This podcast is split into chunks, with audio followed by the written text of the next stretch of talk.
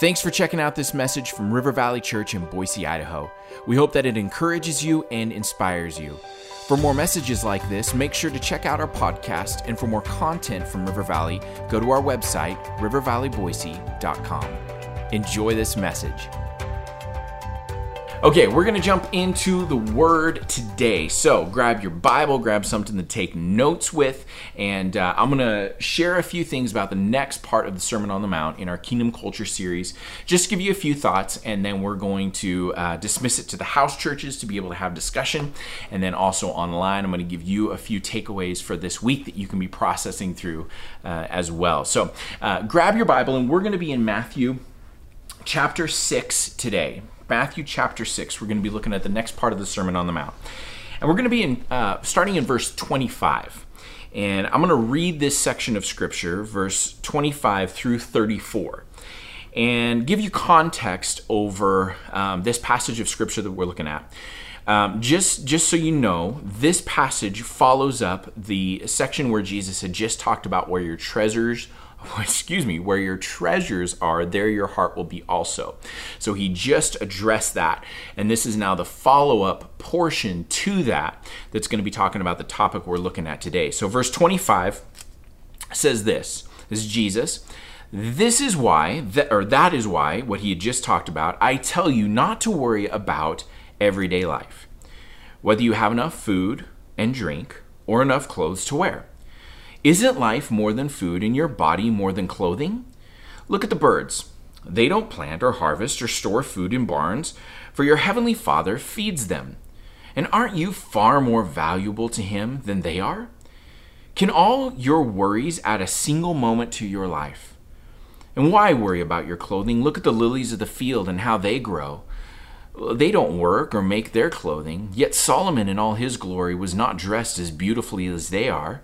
And if God cares so wonderfully for the wildflowers that are here today and thrown into the fire tomorrow, He will also certainly care for you.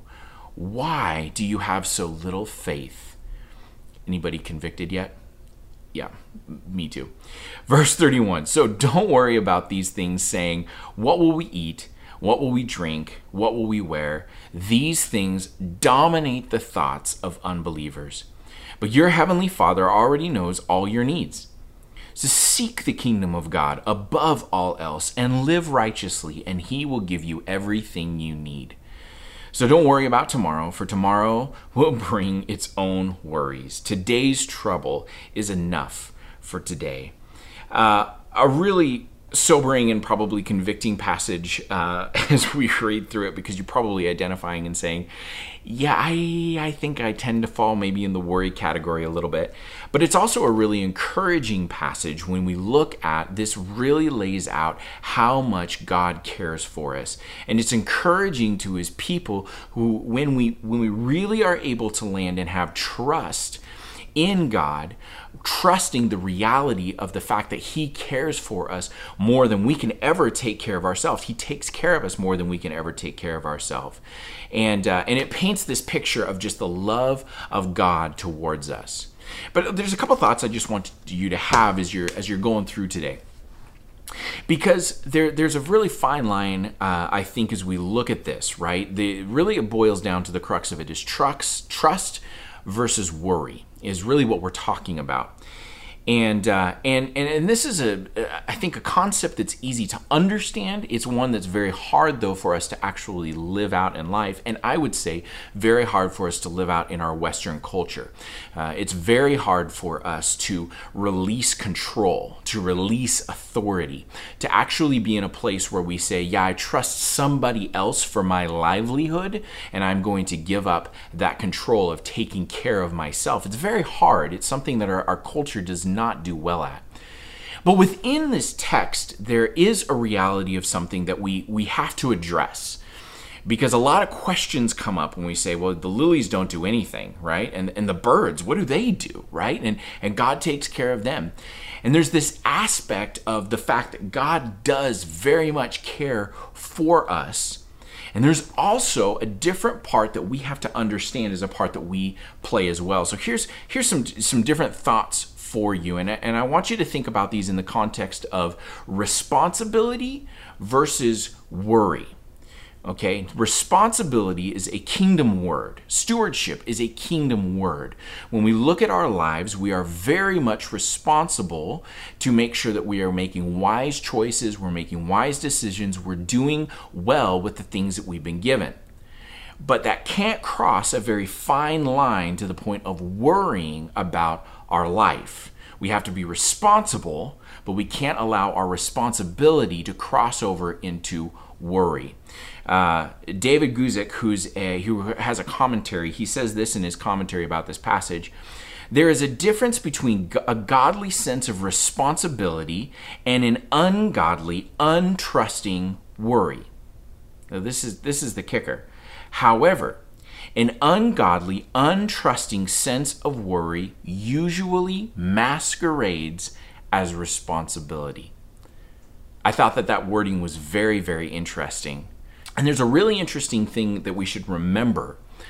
The birds don't worry, right? This is what Jesus was saying. The birds don't worry about where they're going to be fed, but they do work. Birds don't just sit with open mouths expecting God to fill them. And this is where responsibility versus worry comes in. Are we called to be diligent and to work hard at the things that are in front of us? Absolutely. But we are not supposed to worry about them. Never, ever in the Bible do I ever see a time when Jesus says, Sit back, do nothing, and I will just feed your mouth. No, we have a very important part. From the very beginning of creation, God came to Adam and said, Hey, fill the earth and subdue it. You have a job to care for the earth. There is work that you are to do. But in the work, we cannot worry about what's going to happen. And this is where the, the fine line between responsibility and worry comes in because we have to make very, very sure that we sit on the side of responsibility about the things that we have in our lives and the things that we've been stewarded, and we don't cross the line into worrying about every moment of every day. So, one of the things, though, that gets us to this place of worry that I think we can all identify with in one shape or another is the idea of value. Because one of the things I think that can cause us and limit us from actually trusting God with our life and giving up worry and giving up anxiety is that we have a hard time actually buying into the fact that we have value to God. See, for so, so many of us, that is the hiccup. That's the catch. Do I actually believe that I'm valuable to God? Because if I really do, then I buy into the idea that God is the one taking care of me, supplying my needs, watching over every detail of my life. But I think for so many people, and sadly, I think this is true with Christians, so many Christians, probably some of you watching, it's really hard for you to wrap your head around the fact that I am actually valuable to the King. And why are you valuable to Him? Because He made you, He crafted you, He formed you, He knit you together in your mother's womb. He cares about every detail of how you were made. And because He cares about every detail of how you were made, He for sure will take care of every detail of your life. the, value that's placed on your life is something that we are not going to fully be able to understand here on earth. And the reason for that is because a lot of times we equate our value with how we're being cared for right here and now. How are my needs being met, met right here and now?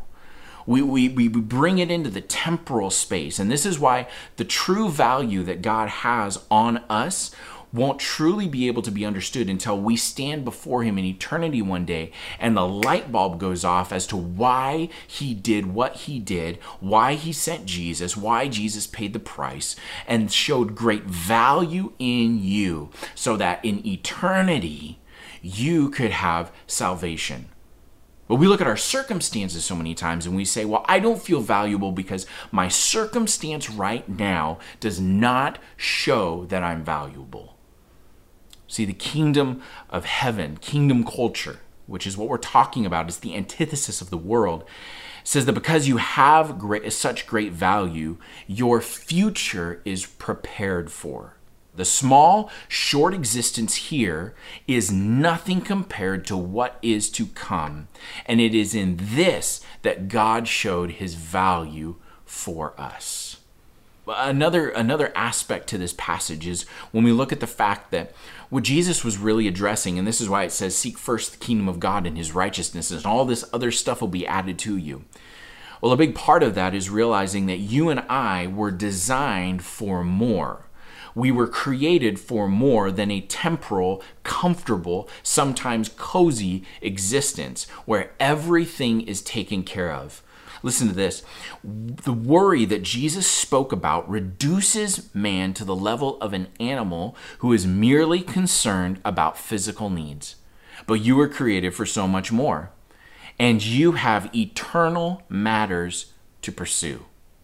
You have eternal matters to pursue. I like that. Therefore, because the kingdom of heaven is so greatly superior to earthly pursuits, it deserves our attention. You and I belong to the kingdom of heaven. And because of that, our whole purpose for being here shifts our pursuits are completely different. If we call ourselves believers and if we align ourselves to what Jesus is talking about, this is a hugely important thing that we have to wrap our heads around. Now, is he saying sell your house and get rid of all your stuff? Well, if he's telling you to do that, then you should probably listen to that. But gr- the greater thing, what he's actually encouraging us to do is to say, listen, you were made for more, so don't settle. Don't settle. Don't think that your entire existence is wrapped up into whether you have provision, financial provision, resource position, everything. Don't settle for something that I did not create you for. Jesus didn't ever say in there to just stop worrying. He told us to replace worry with concern for the kingdom of God. Listen to that again. Jesus did never tell us to stop worrying, but he did tell us to replace worry with concern for the kingdom of God. What are we concerned about? What are you concerned about? What drives your thoughts? What drives your attention? What drives your finances? What drives your time? Because I think that there's a lot that can be said in how we live our life, how we do the things that we do. Are we showing with our lives that we are actually pursuing the kingdom of God and buying into the fact that we were created for something more than just existing in the world? Or are we showing that we carry a lot of worry because we've missed something that Jesus was trying to help us understand? My final thought for you here, and then we'll, we'll close and we'll jump into conversation. It says here to seek first the kingdom. And I was thinking about this from a perspective of what we spend time and resource doing if we're passionate about something. If I'm passionate about something, I'll do whatever it takes to be involved with that thing. Think about you in your life, the things that you're passionate about, you will spend money on, you'll spend time on, you'll make concessions and other things to be able to let that be a priority in your life. We all do it, right? We all do it. And so you have to say, okay, where am I passionate about? And is what I'm passionate about the kingdom? Or have I gotten really passionate about something that the world offers? A habit or a passion can only be given up for a greater habit or passion. Think about that. A habit or passion can only be given up for a greater habit or passion. Think about the habits of your life. Think about the passions of your life. Well, if we're really going to be honest with ourselves and say that we want to seek first the kingdom, we want to be passionate about the kingdom, well, that passion is going to outweigh every other passion in our life. every, every other habit in our life. It's going to outweigh it. So you want to know whether your life is passionate about the kingdom? Well, you look about your life. What do you spend your time? What are you spending all that with? Because if the kingdom of heaven is passion, a passion point for your life, it will dictate every other part of your life because it will be the priority. That doesn't mean you go and, and, and become a pastor or you go drop everything and go to seminary. No. No, that means you live your life kingdom focused, right? You live your life on purpose. See, husbands and wives can be on mission and be kingdom focused in their passion. What does it look like? To extend the kingdom of heaven in your marriage means that you are passionate about loving the other person. You are passionate about seeing God's best in the other person. You're passionate about this. If you're a parent with your kids, seeking first the kingdom means that there's a passion for the kingdom that drives you and motivates you in how you parent and how you lead your children. You actually have a goal in mind of where you want your kids to end up.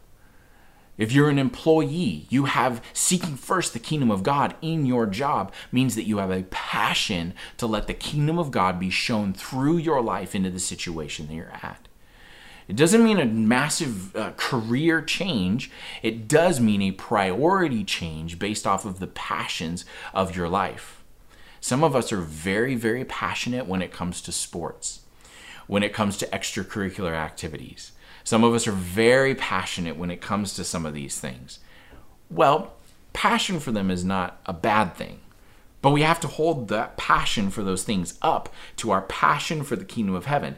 And if our passion for the kingdom of heaven is not higher than our passion for other things, it will lead to worry, it will lead to anxiety, it will lead to fear about the future because we are not passionately pursuing the kingdom of God. So think about your life. Just take take a take a gauge in your life and say, okay, where are my passions at? Where are my passions at?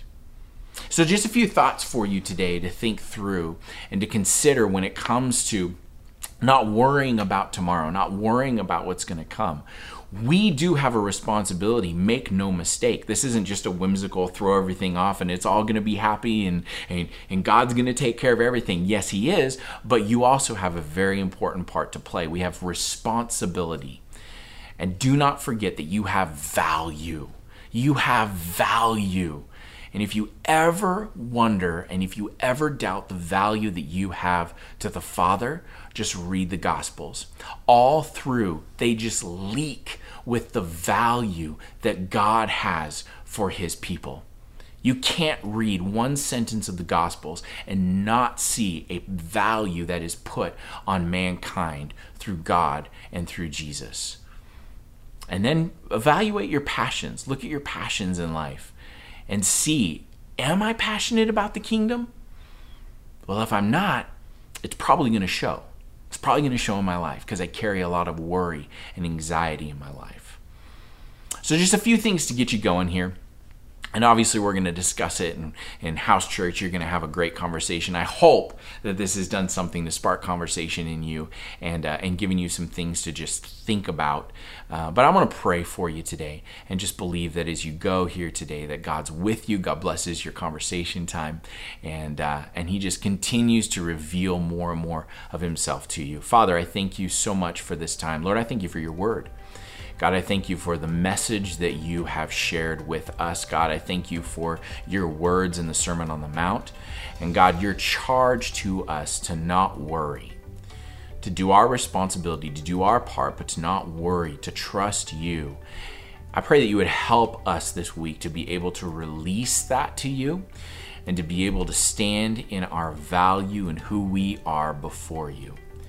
Father, we love you. We pray that you would cover this time in our week and that you would continue to speak to us and that this would not just be a Sunday only thing. We love you so much. Amen. Thanks again for listening to this message. Do you know someone who'd be blessed by it? Make sure to share it with them this week.